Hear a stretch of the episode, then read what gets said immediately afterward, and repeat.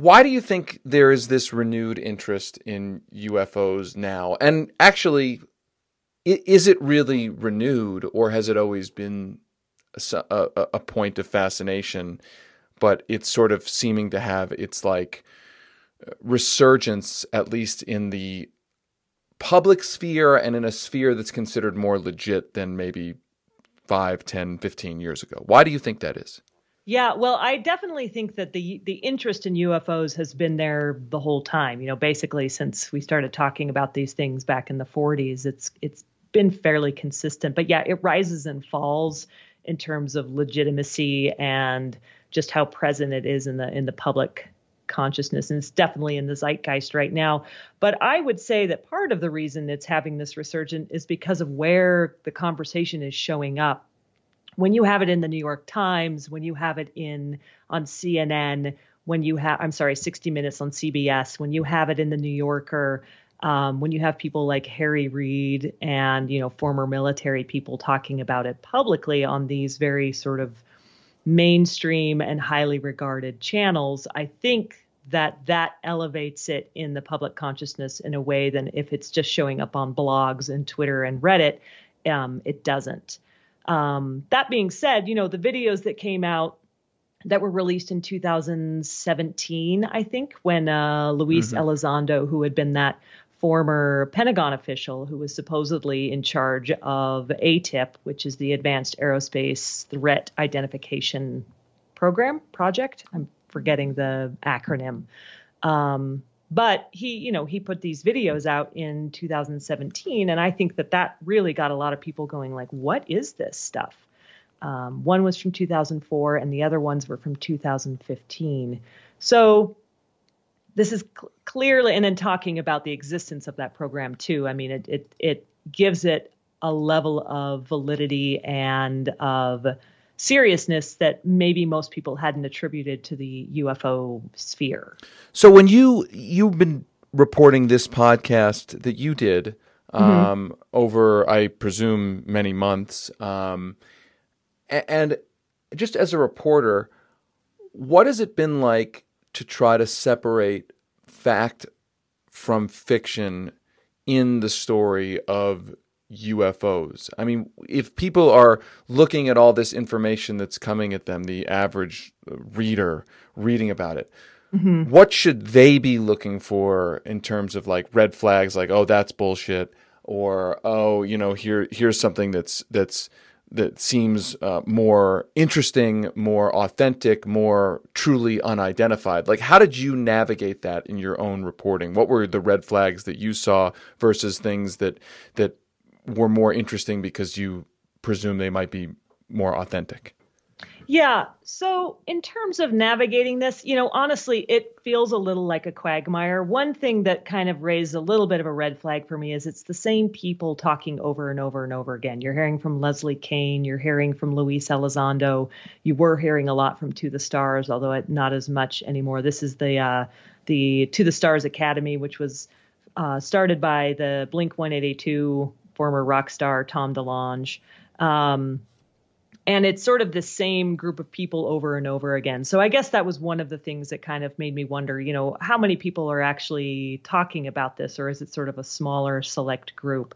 Um, I also think that, you know, some of those stories in the New York Times sounded amazing, but then like two days after one of them came out, probably the most recent one, which was talking about, you know, Harry Reid said, supposedly said, there, these are off-world vehicles. Mm-hmm.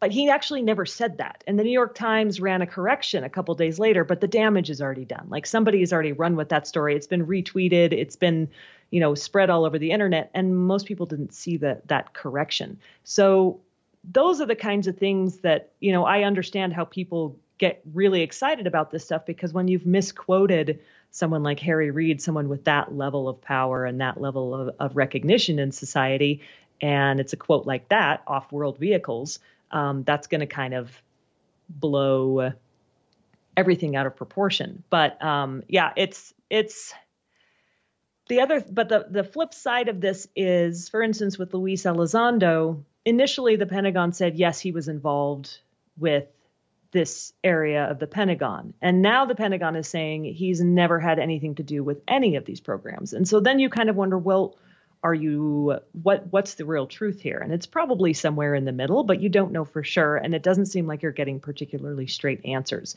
So I'll be honest, I mean, even the journalists that I spoke to about this who are much more in tune with this, who follow it day to day. I'm talking about like Sarah Scoles, who wrote a book about UFO culture and has written tons of stuff for Wired. Um, John Green, who or Gene, John Greenewald, who is the uh, he has the uh, the Black Vault, where he's basically been doing FOIA requests of the government about UFO things for forever. Like even they don't have a good sense of exactly what the honest truth is. So I think for most people, it's a good idea to take this all with something of a grain of salt, in that there is probably something going on. It is smart for the government and the military to investigate it. It certainly is interesting. Um, it does not, by any stretch of the imagination, mean that it is aliens. Um, and I think that's one other thing, clarification point that needs to be made. A lot of people, when they hear UFO, they think little green men, they mm-hmm. think aliens, but a UFO is simply that an unidentified flying object. And if it, we knew it was aliens, then we would have identified it. So, uh, you know, listening to your podcast, me mm-hmm. being a voracious consumer of anything UFO, I mean, that this is, I guess, I it's kind of weird. I I didn't realize this was something of an obsession for me, or at least a mm-hmm. hobby for me, until um, my wife basically was like, "You realize that this is like all, all, in your free time. This is all you want to read about, and you read space books and you watch Cosmos." and I was like, "Oh my god, this has become my hobby. I, I didn't even yeah. realize this." I, I have my own feelings about what I think are the most potentially legit versus uh, a lot of bullshit. And I'll give you mine, and I'd love to hear yours. Mine, I, I mean, based on what I know. I think that these videos they do certainly suggest something um, un- unidentified, at least officially unidentified. I want to put an asterisk on that. Sure. I don't necessarily believe when the government's like, we don't know what this is, or you know, I've never, we've never heard of this, or like, I, I don't believe. I'm a report. I'm a political reporter. I don't tend to mm-hmm. believe the official story, no matter what. So, if, so I saw. I happened to see a, a there was a Tucker Carlson. Um, uh, he did a rant about this, about how you know the Pentagon saying that it doesn't care about this stuff. It hasn't really been following this stuff and then Tucker Carlson got all mad about that. And my my initial reaction is, why do you believe that the Pentagon doesn't when it says it doesn't know about this or doesn't care about this? Why why would you why would you believe that? Like I don't I don't believe that if that if there have been unidentified flying objects uh, near the uh, Norfolk military bases, that if the if a Pentagon person says that they don't care about this, they haven't even they're not even paying attention to it. I just don't believe that. Like I don't I don't presume that that's true. So all of that's to say is that I believe that yes, there are those unidentified flying objects that we saw in the videos. If mm-hmm. you made me um, guess what those things are, I would guess that there's some sort of either DARPA program, one of ours, uh, Chinese technology, um, another foreign government's uh, uh, military projects. I don't initially presume that that is uh, off world extraterrestrial technology. Mm-hmm. That said, I think the Oumuamua me, uh, meteor or projectile or as you know celestial body if you want to call it that the meteor that the body that flew into our uh, I think it was our solar system and then flew out that to me is a lot more compelling as something that may be um, something otherworldly with some form of technological intelligence. That's where I come down. I, would like to know in your reporting where you come down in terms of what you think is um, the the most likely to be something actually otherworldly versus things that are mo- more likely to be, uh, if they do exist, kind of uh, high tech military, or by the way, it could be private sector too. Right. Oh yeah, I had, was actually thinking. You know, there's a lot of billionaires billionaires mm-hmm. out there with a lot of money and a lot of interest in space, so there's no reason to rule that out mm-hmm. either. Um, I think you're totally right about the military not being upfront. I mean, they're not going to tell us a lot of stuff. And for Tucker Carlson, not that I really give a rip about his opinion, but for him to get upset that the military is not being honest, it's like, dude, they traffic in secrets. Like, well, actually, it was it was worse. I just to, to be clear, he was saying he was mad at the Pentagon, not for being dishonest. He was saying basically the Pentagon is telling us it doesn't know what these things are and that it really hasn't taken these things seriously. And then Tucker was mad at the Pentagon for supposedly not taking these things seriously. In other words, he took them at their word that they don't care or that they well, don't know about the these, which is ridiculous. Mistake. Right. Yeah. um, yeah. I mean, you know, the Pentagon also said everything was going well in Afghanistan. So, you know, right. take take that kind of with a grain of salt. Um, but to your point, you know, I think it's worth being open-minded about these things, but science still has to play a role in this and we have to go about this in a scientific fashion. We have to find evidence that actually is can can show that these things are otherworldly or you know um, some sort of like bug in the machine or some sort of you know for all we know it's uh it it could be someone hacking into radar systems and and messing um you know foreign foreign powers messing with us that way um, uh, to I, be clear, I, you're you're saying you're saying messing with the scopes that we're using yes. to show that, that these images could actually be a, a, a bug in the radar itself. Yeah, that is that's one of the possibilities that has been presented, uh, and one of the things that the Pentagon should definitely be investigating because if that's a flaw in the system, mm-hmm. you definitely want to fix that. Um, that being said, you know, it is it's it's worth considering all of the possibilities, but I think you really have to go with um, you have to go through this in a systemic and scientific fashion. And I hope that even if the Pentagon is not is saying that they're not interested and they're not doing this, that there actually are. And chances are they probably are. I just can't see them, you know, letting people play in their sandbox or letting things show up in their in their um, military operations areas and just being like ho hum no big deal you know i i right, i just think like i've worked in government before and I, mm-hmm. I i don't underestimate the idea that the left hand doesn't talk to the right hand very often that yeah, I you know like darpa may not be talking to the the Pentagon branch that's that's answering questions who may not be talking to you know the folks out at Area 51 who are doing um, you know aerodynamics testing. Like I just like I think we presume there's this one giant thing called the the government. Mm-hmm. And actually, a lot of them are not actually talking to each other. So it's not like it's not clear to me that like the, the government speaks with really with one voice on this stuff. Yeah. And so and so and and my other take away from all of this is that, and I'm not a, a super science guy, but like the distances are so mind boggling mm-hmm. between us and even the next closest star yeah. that it is much easier to believe that the identification of extraterrestrial intelligence will take place through light speed communications, aka radio waves or, or you know other uh, other energy uh, transmissions traveling into the universe, then uh, sort of little green men actually just showing up here. I mean, d- uh, yeah. do you think that's the right way to think about it? That's how I tend to agree with it. I think that actually what the work that's being done by SETI mm-hmm and you know some of the work that now is now being done by NASA now that the taboo has kind of be lift, been lifted in terms of like you know tech, biotechnological signatures and looking for signs of potential life way out there as opposed to on this planet make a lot more sense in terms of finding extraterrestrial life. Um, but I did want to talk about Oumuamua a little bit and yes. Avi Loeb's um, statement that you know this is a an alien light sail. And if and um, if you um, can, just give everyone sort of a, a background on. I think sure. a lot of people forget what happened. Yeah. So in I think this was also in 2017. I believe this was in October of 2017. It was this um, sort of sunny day in in Hawaii, and they were going through the images from the Pan-STARRS telescope, which is on top of Mauna Kea. I'm probably getting that wrong. I have to remember. Um, anyway, one of the big telescopes on Hawaii, and they saw this object that was moving in all of the in the photos from in the images from the evening before, and they saw this object sort of moving through at a much faster pace than it should have been.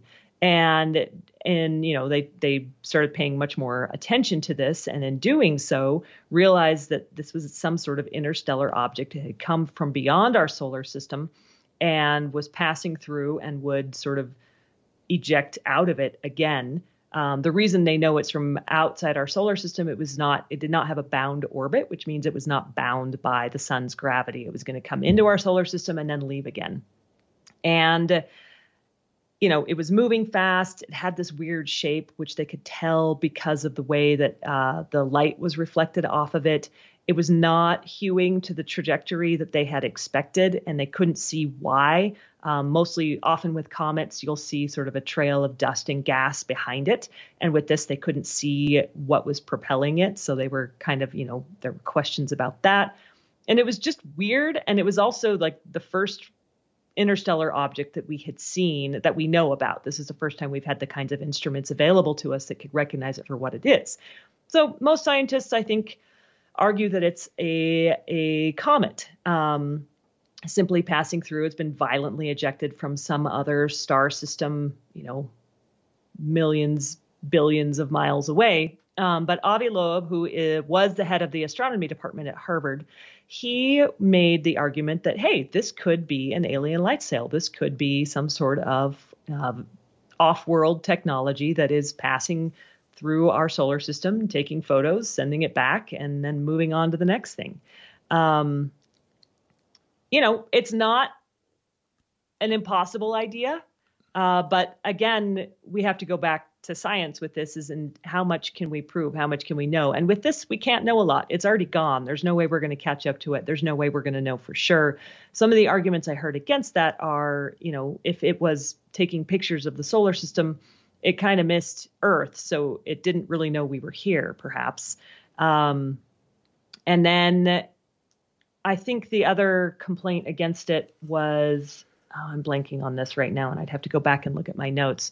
But you know, the point that Avi Loeb was making, at least when I talked to him, is that people need you, you need to have something of an open mind. Mm-hmm. We sort of bounce all kinds of crazy ideas off of each other and think about all kinds of crazy ideas in physics and other parts of science. So why is the idea that it could be a extraterrestrial technology that insane? And it's not. It's definitely worth considering, but again, you have to uh, go about it in a pretty scientific way. You can't just assume that it is extraterrestrial technology. On the Oumuamua uh, projectile, if you will, mm-hmm. uh, to me, one of the most compelling parts of that argument that it may be something other otherworldly is, at least as far as human knowledge is concerned, it really is. It, at least from our perspective, it really was truly rare. It's not like th- th- like these kinds of things are happening all the time. I remember when I read the news stories about this, I, I didn't really get it. I was like, I think I thought things are just sort of flying around all over the place, you mm-hmm. know, you know, sort of. And then, but but the the the how uncommon it is, really, the first time that we've seen something not adhere to the typical ways celestial bodies non intelligent celestial bodies move vis a vis gravity and the like. That to me was the thing that stuck out as like, oh, that's actually really interesting how rare this this thing actually is. Is that the right way? And it, was that basically what uh, the Harvard uh, astronomer Avi Loeb was? Is that one of the things he was sort of saying? Yeah, I you know the rarity is up for debate simply because until recently, like in the past few years, we really haven't had the technology to mm. see this kind of stuff and recognize it for what it is. So we could be seeing these kinds. We could have been seeing these things a lot more often. We just didn't recognize them. We didn't know what they were.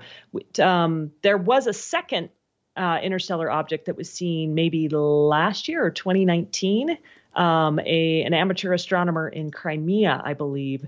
Um, caught sight of it and pointed it out to you know professional scientists with the right tools. And they were able to identify that one as another interstellar mm-hmm. object. So i think they're out there. They may yeah they're probably not as common as say you know the shooting stars that we see on a regular basis. But i don't think that it's um, as rare as we had initially thought. Understood So let's talk a little bit about the politics of, of all of this. Um, Yeah. There is a fascinating story in your podcast, uh, which is called uh, Wild Thing. That's the second season of Wild Thing. The first season uh, was on Bigfoot, which was terrific also. I highly recommend it to everybody who's listening. Um, there's a fascinating story about Nevada Senator Richard Bryan.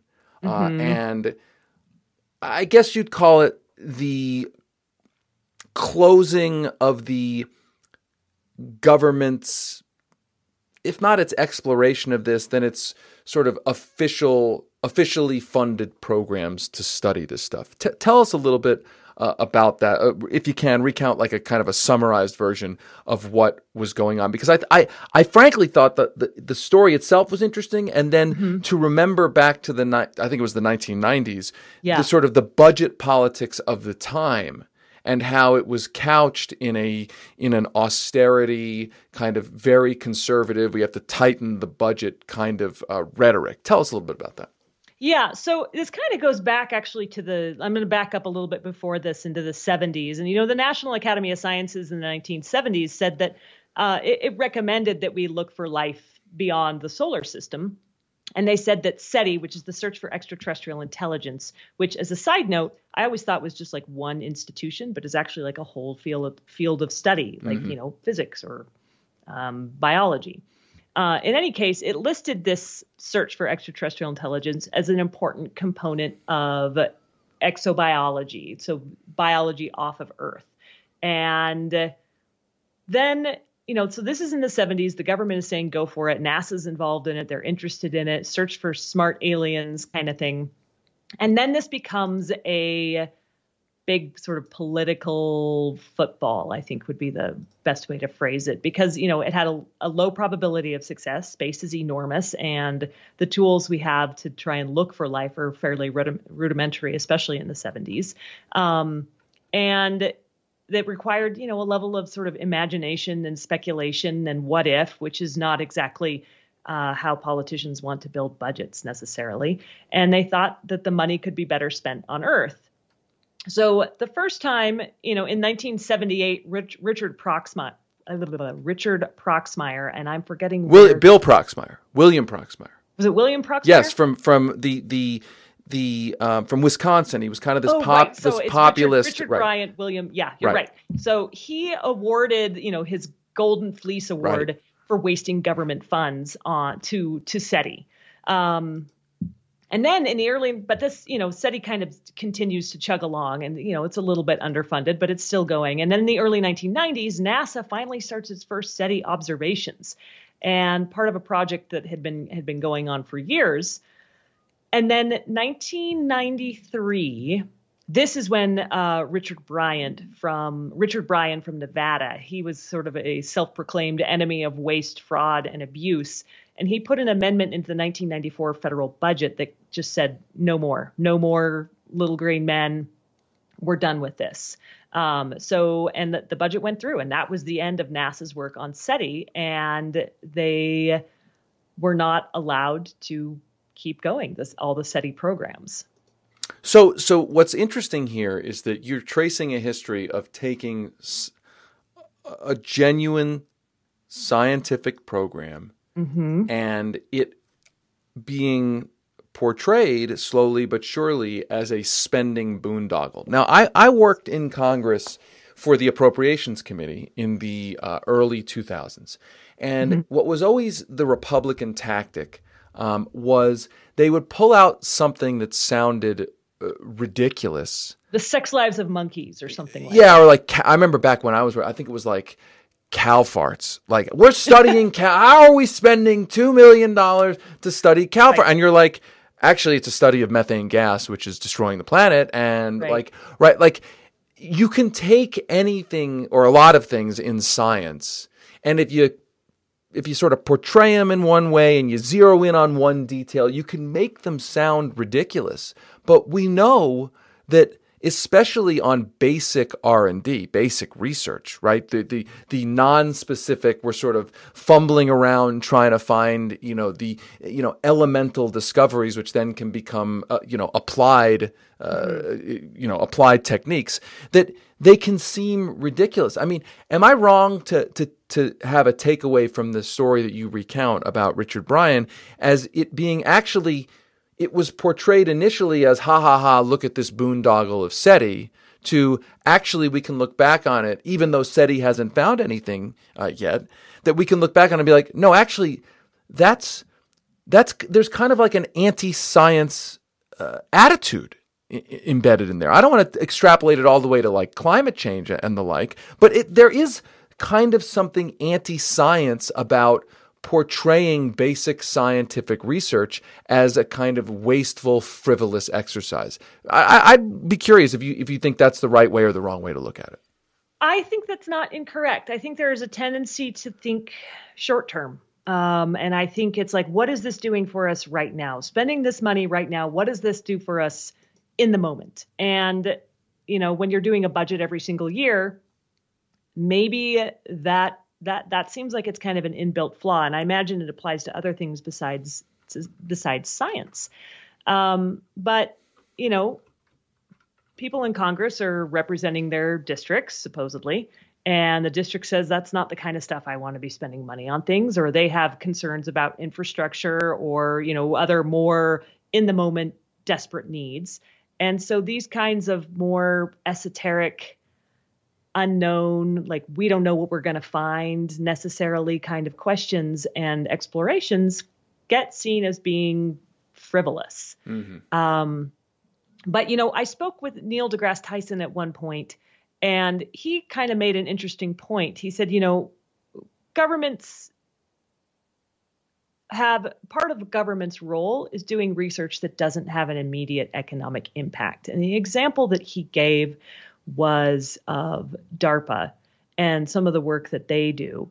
Um, he was he spoke specifically about um, you know the internet and the work that DARPA had done on that in the early early days. And at the time, a lot of what they were doing, granted, this was sort of top secret, and it's not quite the same as the things that go through the regular legislative legislative session, but top secret it was top secret but at the time it was like we don't know how this is going to work out. We don't know if this will work. And then you think about well where where are we now? What if they hadn't put that kind of time and effort into trying to you know pull this information or, or create this system we would live in a very different world. And I mean, I guess there are some people right now who would say, well, maybe we're better off with the, the internet because it, it doesn't look like it's going very well. Um, well, but, but the, I mean, the flip side of all of this is the hmm. conspiracy theory, if you will, uh, on the other side, which is, and I, and I don't mean that pejoratively, but, and, and right. maybe conspiracy theory is the wrong word, but folks like Noam Chomsky, uh, who you know I have great respect for Noam Chomsky. You know he's he's uh, you know a true icon and speaking the truth. I mean, he has has written about how whether it was deliberate or not, that a lot of Pentagon spending uh, has essentially been a veneer for direct R&D spending, yeah. particularly in the high tech sector.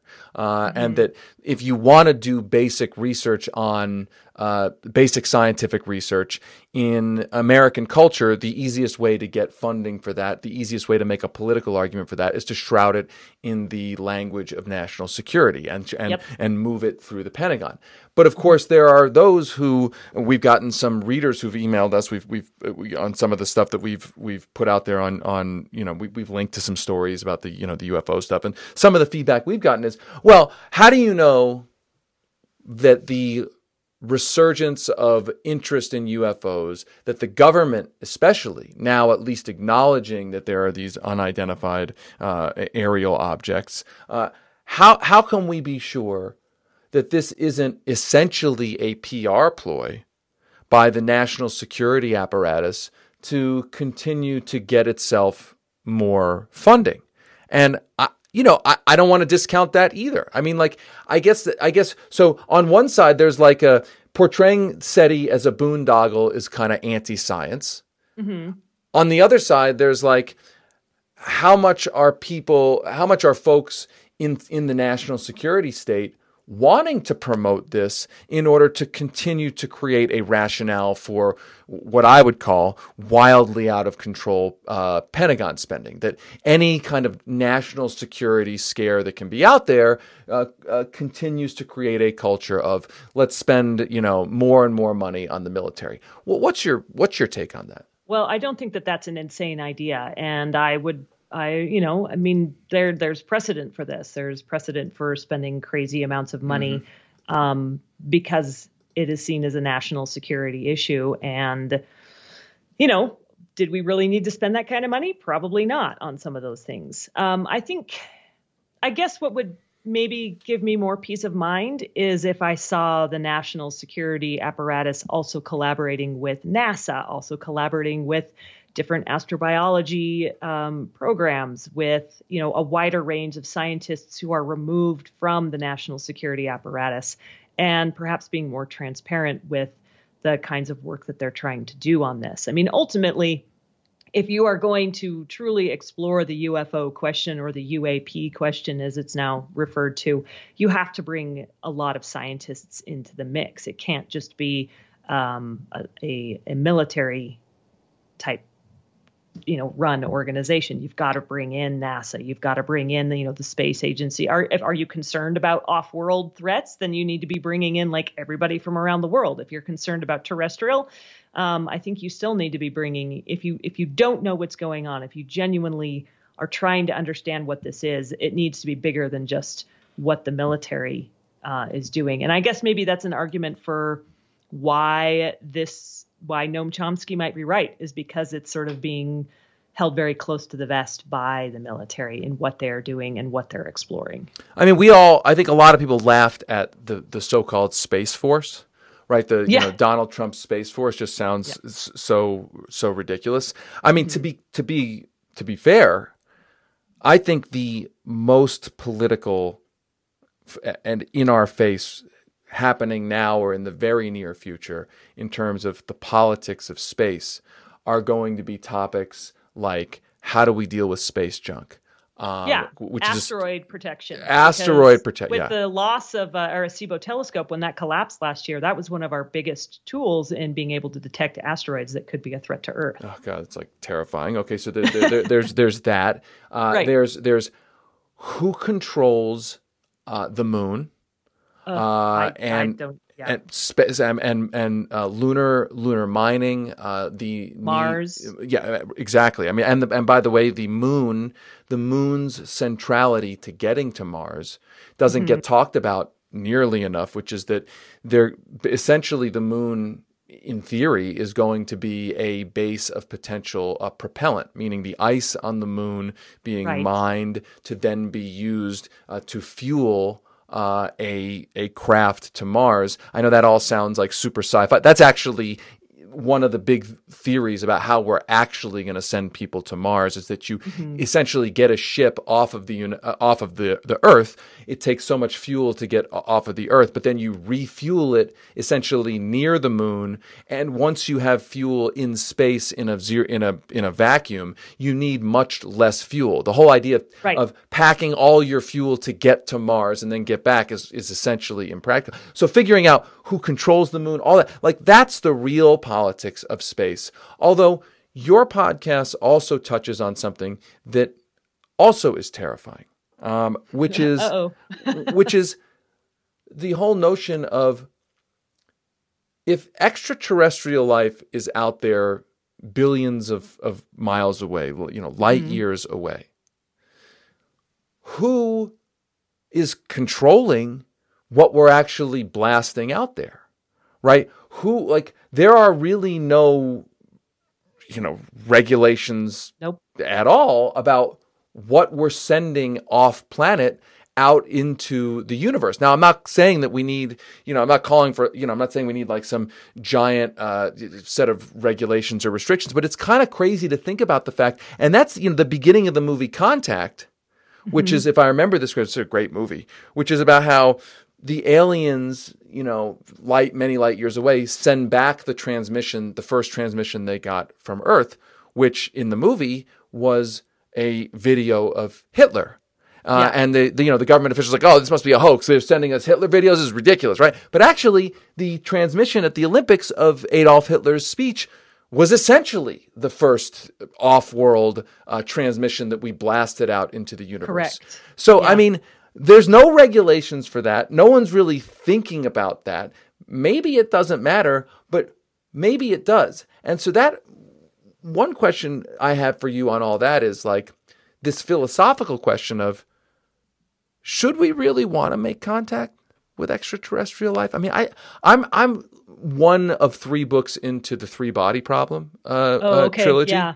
mm-hmm. and like th- th- that's sort of a central question in that in that trilogy, which is you we think we want to make contact, but wait a minute, do we really do we? Do we? Like the second book in that series is called Dark Forest, which is essentially a, a, a, a reference to the idea that if you're in a big forest, uh, you don't want to light a fire uh, in the middle of the night because that alerts all the predators to where you are. Now I realize that I, I, I, even as I say it, I'm like, do I sound insane by saying that? But I'm just curious. Have you like, been watching Alien lately? uh, uh, yeah, right. Like, I mean, do you think we should want to make contact? Like, and and in your reporting, did you find either scientists or other, you know, either government folks or folks in the in the in the world that's around this thinking about that actual question? Oh, definitely. I mean, you know, Stephen Hawking is famous for saying don't send messages out because you don't want to end up in the kind of situation where they exactly what you're talking about, lighting a signal fire in a dark forest, and then these predators come, aliens come, and they strip mine our planet and you know turn us into batteries, or you know, I think uh, Hawking. Um, he compared it to when um, the uh, the Europeans made it to the New World and basically decimated all of the the native and indigenous populations mm-hmm. that were living there. Um, and actually, that's another thing to consider is, you know, we just came off a year of a little over a year of pandemic. Um, they might bring some sort of crazy virus. Uh, they might not mean to kill us, but they might do it anyway. But I think a lot of the scientists I spoke to think that that risk is very, very small, especially since we don't even know if there's anything else out there yet. And part of the way to find out if there is is going to be by communicating. At some point, we're going to have to expose ourselves, and at some point, there's going to be a level of of risk involved in in reaching out and seeing what is out there. Um, the nice thing about this is you and I will probably be long gone if the aliens do come and eat all of us. So that will not be how you die. well, that's that's morbidly reassuring. That's that's morbidly reassuring.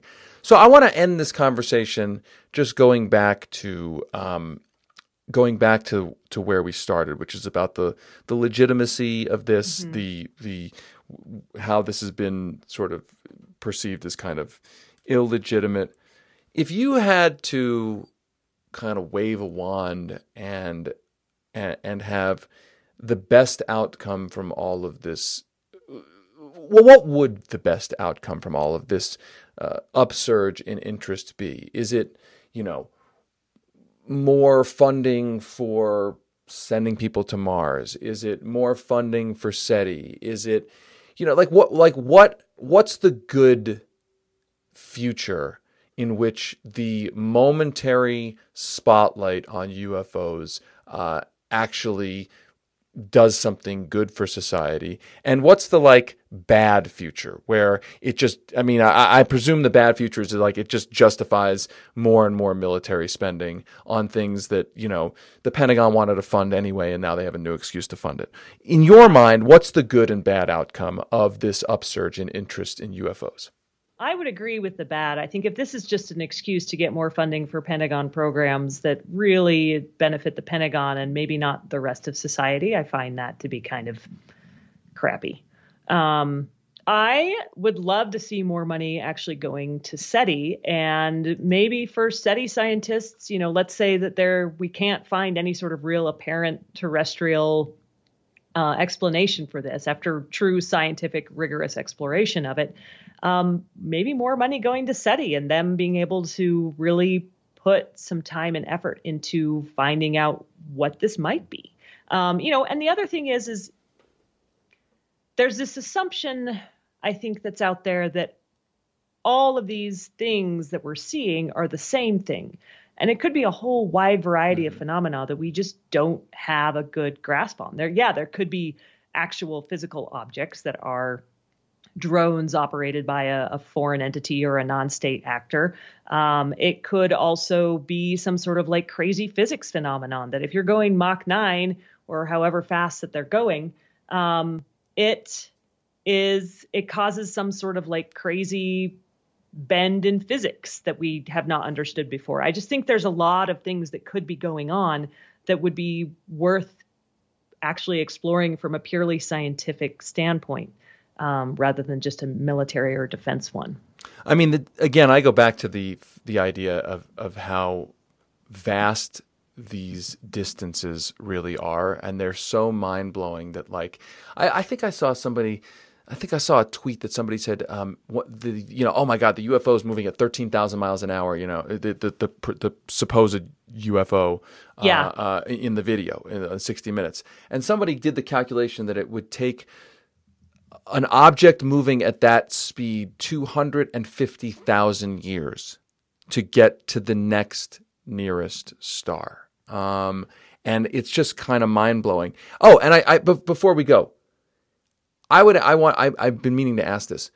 Mm-hmm. Out of all of the the technologies that you heard about, the theories that you heard about, what do you think is the one or two most promising that will not uh, whether allow us to detect extraterrestrial life or at least allow us to travel much farther into the cosmos. To me, you know, I've been reading a lot about light sails and mm-hmm. the actual possibility of using of us using light sails uh, is like I'd be curious your take on on that, and if you have a, a good way to explain what a light sail is, I'd love to hear that. But if there's anything else that I'm missing that's like you bumped into, that you're like that would you know that really sounds like something promising that could change the that could actually fundamentally change the game in this space of in this in this part of the science world.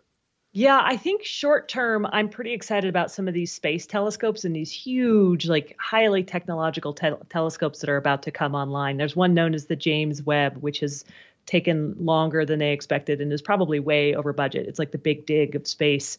Um, but that is supposedly going up in the not too distant future. And I think that that is going to give us a really amazing uh, view of our solar system and our galaxy that we haven't had before. I think about all the things that Kepler discovered, and the Kepler telescope program, space telescope program, was basically the the space telescope that identified all these exoplanets, all these planets that are orbiting around stars that are not our sun, like thousands of them.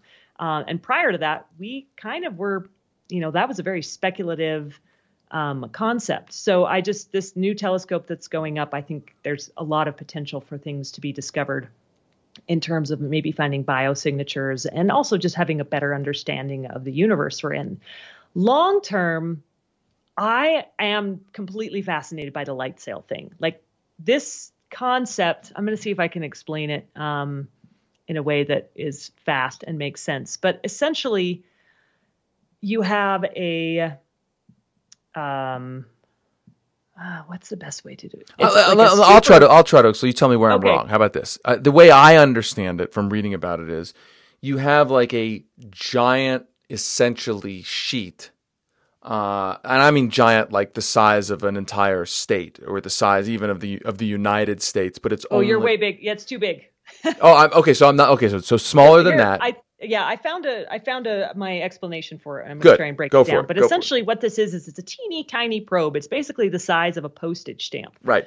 And they get launched. There's a whole passel of these that get launched into space in um, sort of a a, uh, a satellite orbiting close to Earth. It'll house thousands of these. And each one is attached to an extremely thin sail. The sails are probably about.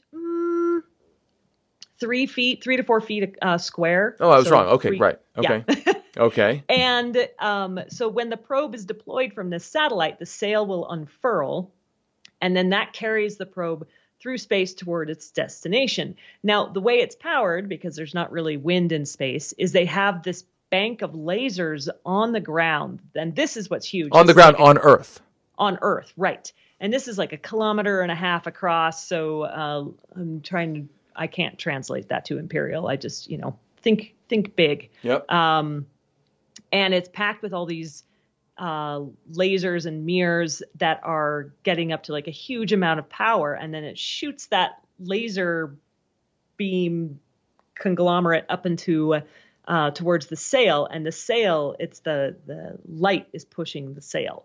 Um, I mean, the, and the, the, is, the theory, or the not theory, the the reality is is that the light has some mass. Mm-hmm. Like light actually does have some mass. So by concentrating the light against a like whatever it is, unbelievable. I mean, I, I, somebody said like the the the the thinness of the sail is like two, uh, um, not two atoms, but two molecules or something really thin, so that the the concentrated light acts as like wind, like a blast yeah, of wind exactly. against the sail. Right. And then, you know, something like this, which A doesn't have to have escape Earth's gravity, um, and B doesn't have like a massive payload that it's carrying with it because this, you know, this little probe is only about the size of a, a postage stamp. You know, uh, it's gr- a gram weight, I think, and that can move really, really fast. I think maybe 20% the speed of light, right. which means, you know, Alpha Centauri, I think they said, you know, Alpha Centauri is our next nearest neighbor. Four light years, system. three light years, four, something like that? Yep, yeah. four light years away. And with the current rate of space travel that we have available to us right now, it would take thousands of years to get there.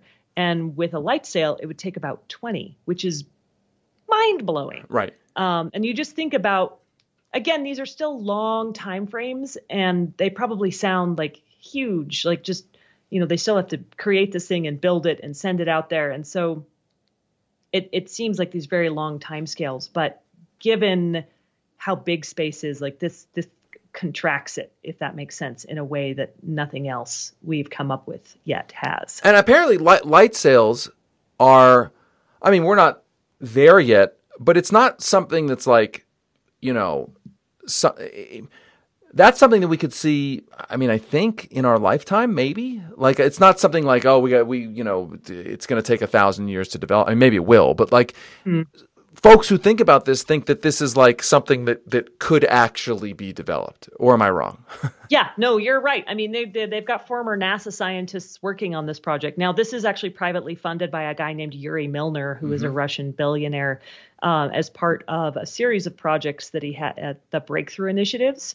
Um, and so this one is called Breakthrough Starshot. But the guy who I spoke to who's working on its name is Pete Klupar. He worked for NASA for forever. And you know, he even he said that this potentially could happen in his lifetime, and he's a little older than than we are, I think. So uh, it's it's pretty exciting stuff, and the potential is great. And I, you know, that's part of the reason I want SETA, SETI and some of these other more science-based organizations to get some of that uh, sweet, sweet government money rather than all of it going to the Pentagon. Laura Krantz, uh, thank you so much for taking time uh, today, and thank you for your your podcast, Wild Thing, uh, Space Invaders. I, I should tell folks who are listening, it is something that not only I uh, loved, but my son and I really bonded over. My my ten year old son Isaac just absolutely loved it. I mean, he just could not. Every time we got in the car, he was like, "Turn on the next episode." So it's it's really you really did a great job with it, and you really did a great job, by the way, with the with the first uh, season on on big on Bigfoot, which was also terrific. So I highly recommend it. Uh, we will put a link to uh, the your podcast in the write up of of this podcast.